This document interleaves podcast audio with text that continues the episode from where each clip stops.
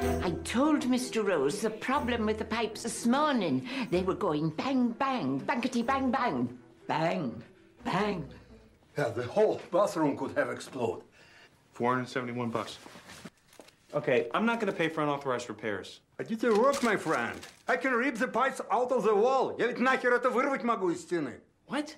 Я ведь нахер это вырвать могу. I don't know what you're saying. Do it! Do it! You do it! You do it! You want to rip him out? You Alex! Rip him out. What? Welcome back to You Know What with your host, You Know Who, and to the first of hopefully many episodes revisiting a previous guest's journey through and out of graduate school. A whopping 63 weeks ago, we were graced by the presence of Austin Lecuyer, who was smack in the middle of his master's research at the time. That was episode 21, and this is episode 75 of Abstract. Austin, it is great to have you back on the show once again. How's it going? Pretty good. I'm happy to be here, Jeremy. Thanks for reaching out and for doing this. Awesome. Like I said, this is the first time we're doing this. Very excited to have you inaugurate our first ever revisiting episode. So tell me a bit about what you got up to towards the end of your research and what you were working on. Yeah, so just as a little recap, my research was in turbulence. So I was looking at turbulent flow inside of a wind tunnel that I helped build. And the whole idea is there's a grid of small fans. So you can picture like a checkerboard of fans just arranged in like a plane, blowing air. So instead of using one large fan, we used a bunch of smaller ones. And we just wanted to look at what kind of turbulence we were able to create in this wind tunnel. So throughout my research, I learned different measurement techniques like hot wire anemometry to look at the velocity signal produced in the wind tunnel at different locations, and kind of did what you would normally see as a turbulence analysis done on this wind tunnel for the development of the flow as you move farther away from the fans. And overall, it went pretty smoothly, and I'm happy to be here talking to you about it today. I like that your ride through the Masters was smooth while all of the airflows in it were not. That's a nice juxtaposition. I have to ask, though, why a checkerboard orientation of fans? Yeah, well, the whole idea was just to use the smaller fans. So they're small little computer fans. If you have a desktop PC, it's a very similar size to what would be cooling that for you. So we just put them all in a plane. And the reason why I use a checkerboard pattern as an example is because I had them arranged as a board. Like you can picture like a vertical board. And the reason why I say it's in a checkerboard pattern, because I would give the fan wall two different signals. Mm-hmm. So if you think of that checkerboard pattern, the light squares would get signal 1 and the dark squares would get signal 2. So you had each adjacent fan spinning at a different speed. Mm-hmm. And to get a bit more into it, like I would increase the difference of magnitude of those two signals, meaning, you know, the dark fan was spinning a little bit faster than the light fan. As I increased that difference in magnitude, I saw a increase in the energy of the flow being produced and an increase in some of the length scales. And it changed the way that the turbulence developed a little bit too. So that was quite interesting. So that is interesting. I just wonder how that maps onto reality. I can't really picture scenarios maybe in nature where you would have this checkerboard orientation of fans. Were you trying to mimic a natural setting, or were you specifically trying to create this artificial one for purely like methodological reasons? Yeah, so that's a really good question. So in nature, when we look at the atmosphere, the turbulence produced in the atmosphere has a lot of energy, and not to get too technical, the length scale of the turbulence is quite high. So you have really, really large length scales at high energy. So what we wanted to do was try to mimic those large length scales and get as much energy out of it as we could. And we found that by increasing the magnitude between adjacent fans, you know, if you think one fan gives you a velocity of like 5 meters per second and one fan gives you a velocity of like 1 meter per second, just having that change gave us more energy and a larger scale than just all of the fans blowing at the same speed. Like, let's say an average of 1 and 5. So let's say it was at 3 meters per second. We saw more energy and larger length scale than that case. Yeah. Okay, there's an interplay there between the two speeds where kind of like 1 plus 1 doesn't equal 2 in this case. You got some bonus energy. Exactly. Yeah, you got like bonus. Yeah, that's a great way to put it. Yeah, you got bonus energy. But this isn't the foundation of a perpetual motion machine, is it? Very far from it. Okay, good. Just want to make sure we're not talking sci-fi here. No. It's compared to what it would have been at the uniform velocity. Cool. Fantastic stuff. Yeah, so for anybody who hasn't checked out episode 21 yet, please do feel free to go back and learn a whole lot more about Austin's research throughout. Today, we're really trying to get a sense of the transition through the end phase and also out of academia into the working world. So right now, Austin, I'm under the impression you have a job. I do, yes. You are employed. Congratulations. You did it. Thank you very much. That was the goal of the whole degree, wasn't it? Right. You would hope so, unless the point is to continue into a PhD, in which case I'd be equally happy for you for continuing if that's what you wanted. But then after the PhD, you'd want to be a prof, which is a job. Right. It's true. The ultimate goal is to pull in some cash and have a career ahead of you.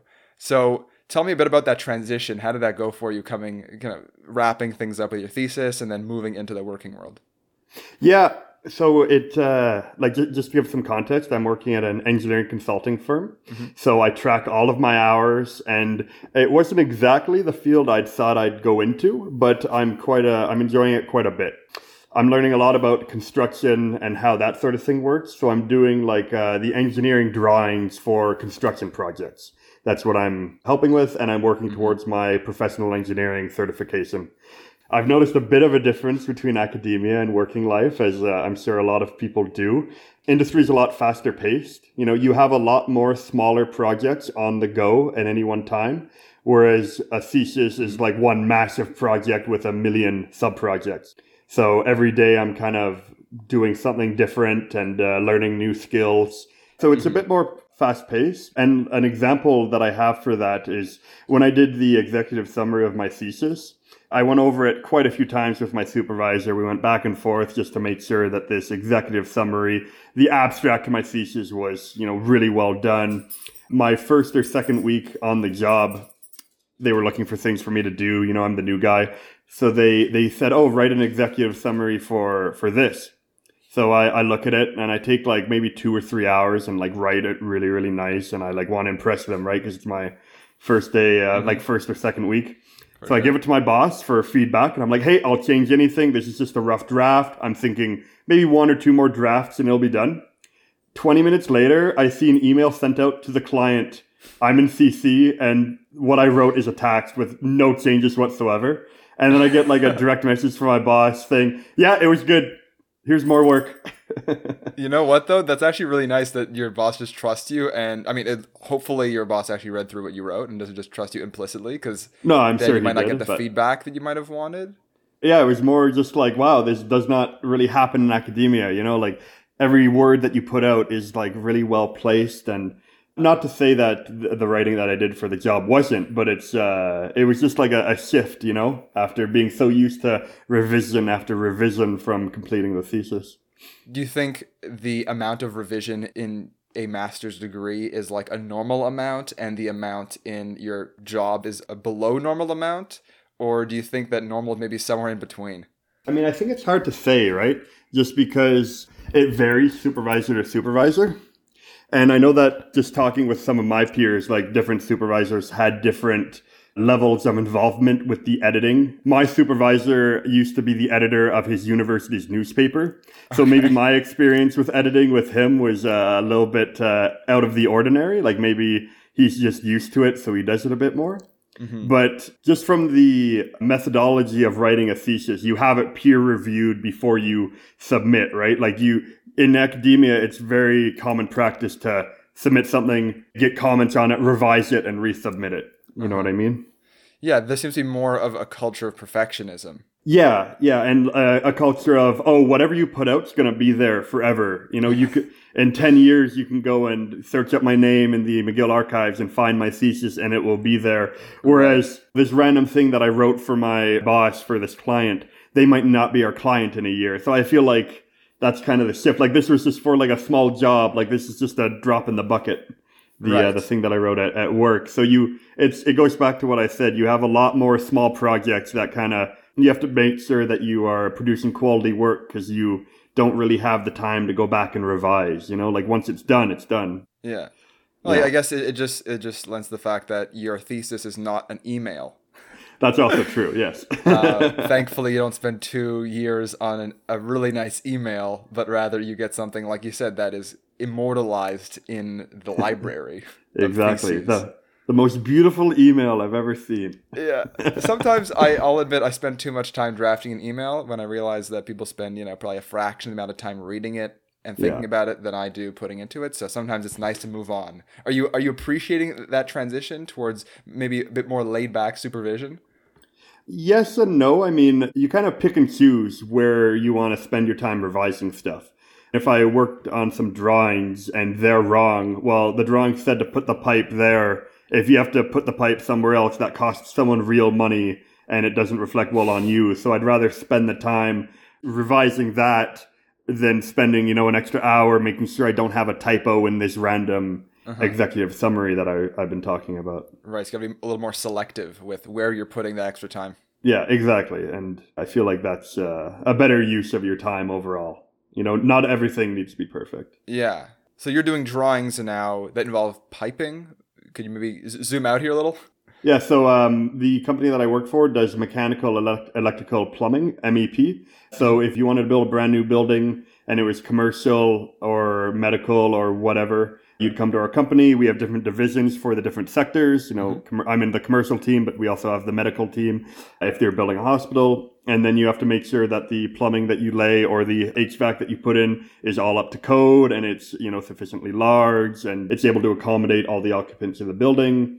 You have to make sure it complies with the building code. And there's a lot more that goes into it than you think. At first, I'm like, what? We're just going to, put a couple of pipes to the sink and call it a day. But there's a little bit more than that. You know what I mean? 8,000 sinks later, you're like, okay, geez, I got to optimize where these pipes are going or else the whole building's just going to be pipes from floor to ceiling. What do you mean you don't want the pipe in the middle of the hallway? It fits perfectly there. Yeah, I find with behind-the-scenes work like that, like things that are just inside walls, we have a very poor sense of, like the average person has a very poor sense of what actually goes into it. And we just wake up and our toilet's not overflowing and our rooms are heated correctly and we just go about our day. And only when these things break down do we start complaining and recognizing that they're fallible systems. Yeah, and the metric that you judge whether or not you did a good job with is... if you don't notice it at all, you did a great job. Mm-hmm. Yeah. There's a certain element of that in art, I find. And maybe you do also see the artistic side of what you do in terms of drafting and creating these drawings. Like sometimes when design is done really well, it's just seamless.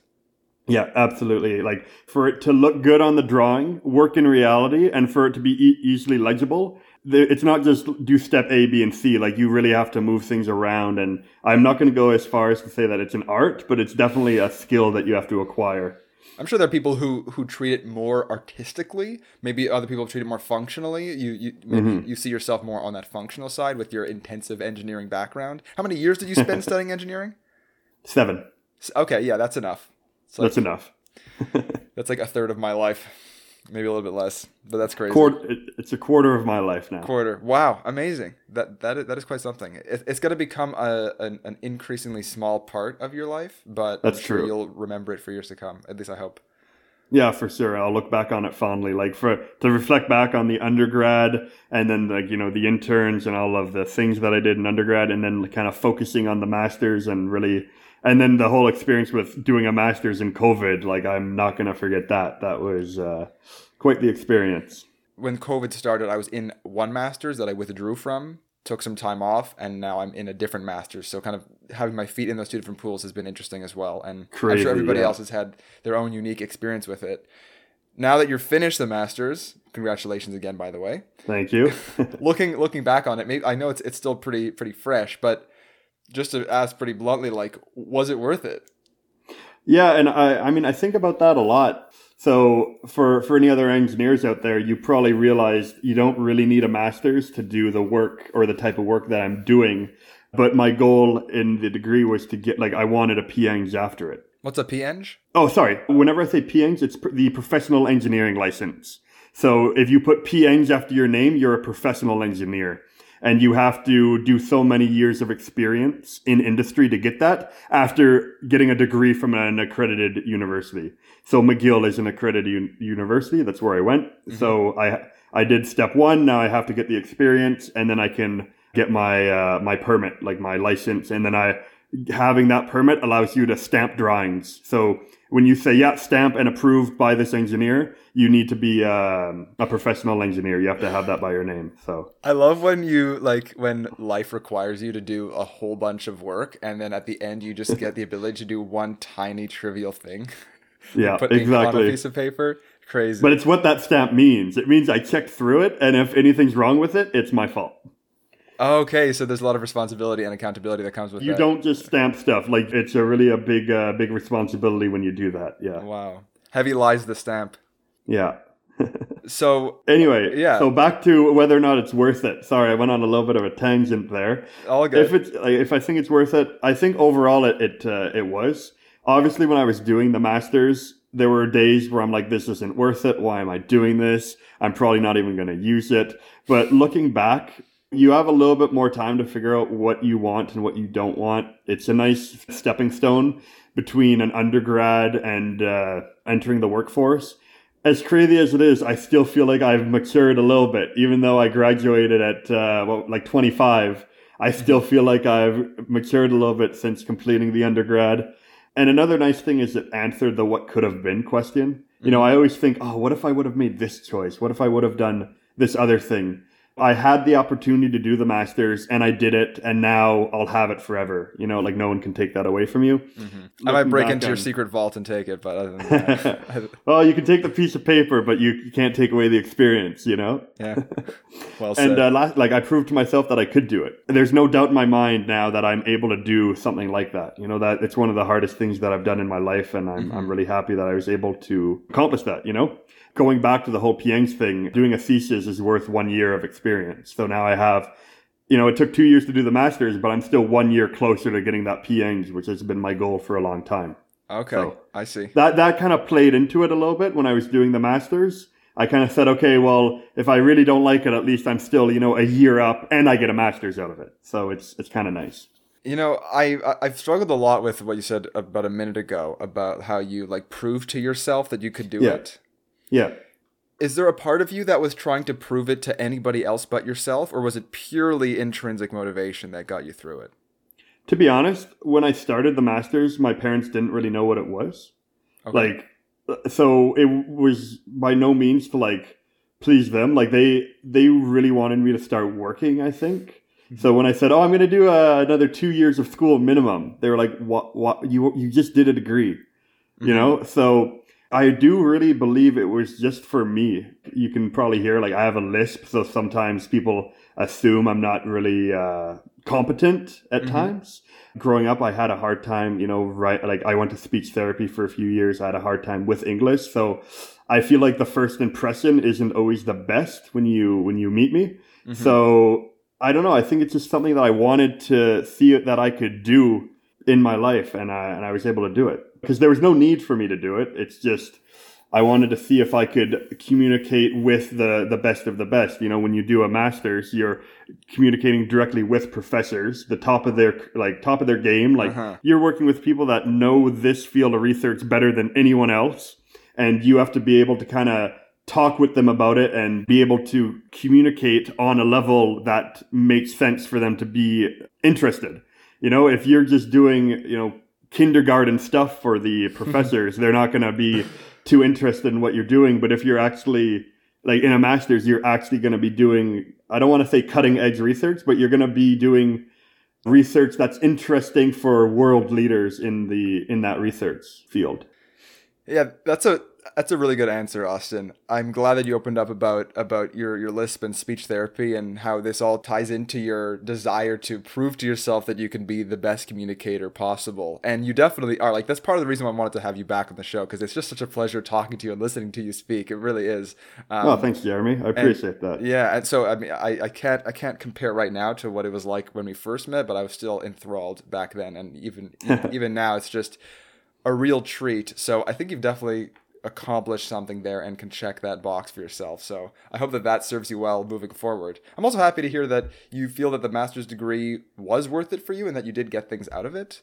Again, as somebody who withdrew from a master's degree, I grappled with questions of what am I realistically going to be able to take out of this if I don't continue in academia? Yeah. So, I mean, it kind of goes off what I think I mentioned it before. Like, while I was doing the master's, I had a very different view of it. You know, it was really hard to get done. Like, it was one of the hardest things I've done in my life. So if you would have asked me this question, like, a month before I submitted my thesis, like, is this worth it? You would have gotten a way different answer, Jeremy. And you know what? I love that. It was very hard, and you question yourself constantly, and you even question the work that you did. Like, was this good enough? Should I be writing about this? Does it even matter? Like, who cares about this? You know, there's like probably only 50 people in the world that would actually sit down and read what I'm putting out, you know? Mm-hmm. I guess in that sense, intrinsic motivation is actually really important. Because you aren't going to have these huge rippling effects out into the engineering ether if it's so concentrated, if like it's a very niche topic, like having a checkerboard of fans creating turbulent flows. I mean, it's not everybody's wheelhouse. Yeah, I mean, my thesis was more on the specialized side. Like, there are other theses that are more generalized, and maybe that helps with the motivation, because you know, some theses certainly do make a difference. I mean, I know of another person who was doing a thesis who was working with communities up north to help them with centralized heating, and they were able to get a master's out of it, you know? Wow. They were doing, like, the energy analysis. So that, you're definitely making a difference. You're definitely motivated. But I think I knew that when I was done it, I'd look back on it fondly and look at the hard work that I put in and think, yeah, I did that. And, you know, like I said, no one's going to take it away from me. So now I think it's worth it, but... It was definitely difficult at times. And then you throw in COVID to the mix, and it's a little bit isolating, because you're working on one project. You have one supervisor. Your peers are like the other people in your lab group are maybe working on something similar, but not exactly the same. So there's not as much collaboration, whereas another good comparison to industry, there's a lot more collaboration, because they're kind of trying to help you learn and get you to the level that they're at. Like, maybe my experience has just been very positive at my workplace, but that's definitely how I feel.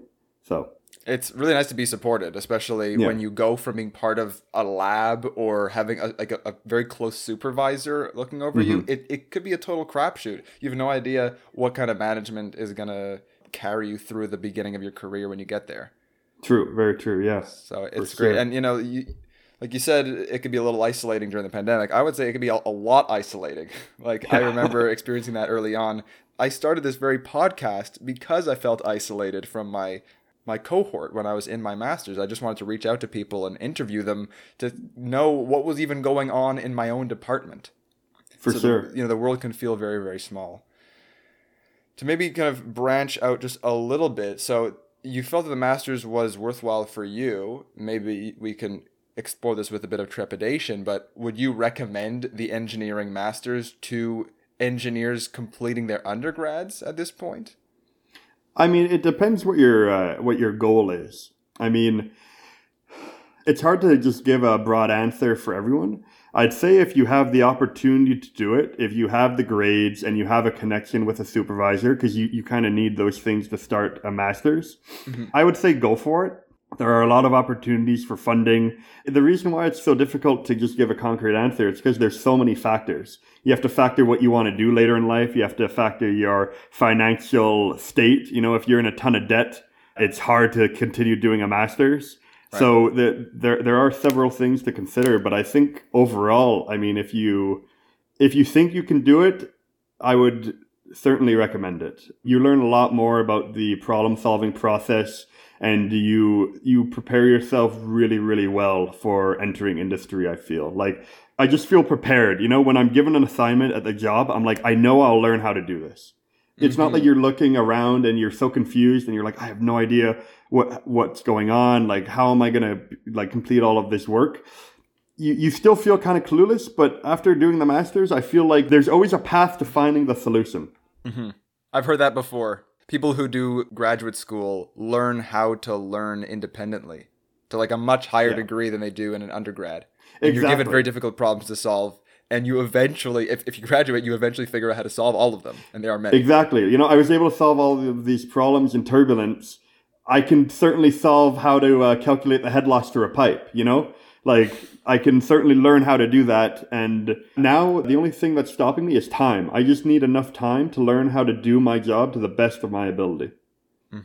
So doing the master, certainly, I think it sets you up for success, but you don't have to do it in engineering, I feel. You don't need it to get a great engineering job if you're willing to put in the time to learn and really be committed to your profession.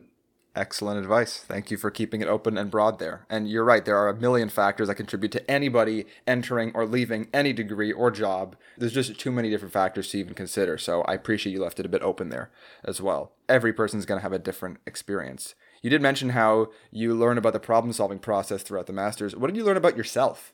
Oh, I learned that I'm horrible with procrastinating. You and everybody else. In the undergrad, there's a lot of checks and balances. I mean, I procrastinated in my undergrad for sure, but having concrete due dates for assignments helped you learn how to practice for the midterm. Having the midterm makes sure that you know half the content before you take the second half of the semester and do your final. So there's all of these kind of milestones in place. Whereas in the master's, once you get past the lit review, it's free game. Like you can work as hard as you want or as little as you want. Most people have weekly meetings with their supervisors, and you can just say, oh, well, I did this, I did that, I was busy doing this. And you just come up with these excuses until you actually have to set deadlines for yourself and actually, follow through with that. In my undergrad, I was horrible for that. I'd always say, oh, I'm going to get this assignment done before the weekend, so I have all weekend just to relax. Every Sunday night, I was rushing to complete the assignment I was due on Monday. Yeah, and there are a lot of people. Yeah, a lot of people share that that issue, the procrastination, and it doesn't go away. But you just become better at it. You treat the deadline that you set for yourself more seriously, I feel. And then once you enter industry, you have so many hours in a day, and I feel like procrastination doesn't become so much of an issue because you're dedicating time to it. But in the master's, you have to be kind of your own supervisor in a way. You have to get these things done because it's a reflection of you. Mm-hmm. In terms of how you're working now, I know that hours are very open and flexible during a master's degree. Are you working 9 to 5 now? Yeah. So I'm very fortunate. We're at my company. If you complete all of your hours in the week, you can do half-day Fridays.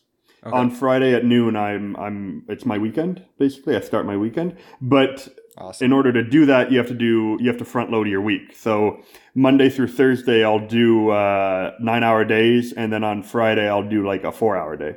So okay. I kind of do extra during the week so I can enjoy my weekend a bit more. And while I'm working, I'm full focused on work. I want to get all my tasks done. So procrastinating hasn't really been an issue at work. Okay, but because you have these checkpoints, you're saying, lots of small projects, there's always something that's getting done, so you feel that you're accomplishing something. I feel like that's really important when you're self-directed. You need constant feedback and completion of tasks to feel like you're moving the needle and you're actually moving forward. And that's a huge problem in a master's because you have this huge Mount Everest that you need to climb, your thesis. It's one document, and once you're done it, you get the degree, Mm-hmm. Yeah. It's a gross simplification. There are checkpoints along the way. There are some, but you have to just climb that mountain. And the way that I was able to do it in the end was just splitting that large task into a million smaller tasks. So every graph that I made in MATLAB was a task towards the master's. Right. So today it's okay, well, this section, it's going to focus on the turbulent kinetic energy. Okay, how can I break that up more? Okay, well, I know I want to write about this and I want to relate it back to theory. So I have to include these equations. So I'll write out those equations. And okay, it's going to take me a while to process the data in MATLAB. So that's another task. So then instead of thinking about it as a whole section, I'm breaking it up into, okay, it'll take me half a day to work in MATLAB to get this graph. Okay, it'll take me another half a day to write it up. And then before you know it, you're kind of completing sections and then you're completing chapters and then you're looking at it from a high level saying, okay, well, should this chapter go before or after this one? And next thing you know, you complete a thesis. Beautiful imagery there of this kind of fractal nature of the embedded levels and sections of a paper. That's how I've heard it being described before. I've never even really read through an entire thesis before. I've skimmed them, but don't waste your time. They're quite daunting. Yeah. There's a joke in grad school that the only people that are going to read your thesis are you, your supervisor, and the reviewer, and that's it. Yeah. Well, I hope they enjoyed it. I hope they enjoyed it, and maybe the person that takes over the work for you, maybe they'll read it. The more the merrier. I could put a link to your thesis in the show notes for if anybody wants to check it out, if they want to do that. And if you, by the way, if you're listening right now and you do read it and you complete it, send me a message. I'll feature you on Instagram. We'll maybe fly you in from wherever you are. You'll meet Austin. No promises. Depends where you live. If you live in Montreal, maybe. COVID dependent. We'll see where we are then. Very, very dependent. Forget everything I just said. Toss it out the trash. Read it if you want. I'll see if they've already processed the thesis, if it's already posted. I know it takes them a few months to actually post it to the library site, but I'll be sure to send you the link. Beautiful. Austin, this has been great. Thank you so much for coming back on the show, helping me round off your story for the listeners. I am a committed Austin fan. I've re-listened to our discussion already at least once in full. And so this was a very exciting way to kind of put a cherry on top. Great to hear. I'm happy to be here. And it's been great. Like the first time doing this podcast, I really didn't know how it was going to go, but I've certainly enjoyed both of the podcasts now that we're wrapping up this second one. And I did put a link to that first podcast on my CV while I was applying to jobs. Awesome. So did that help me get the current job? Who knows? Couldn't have hurt.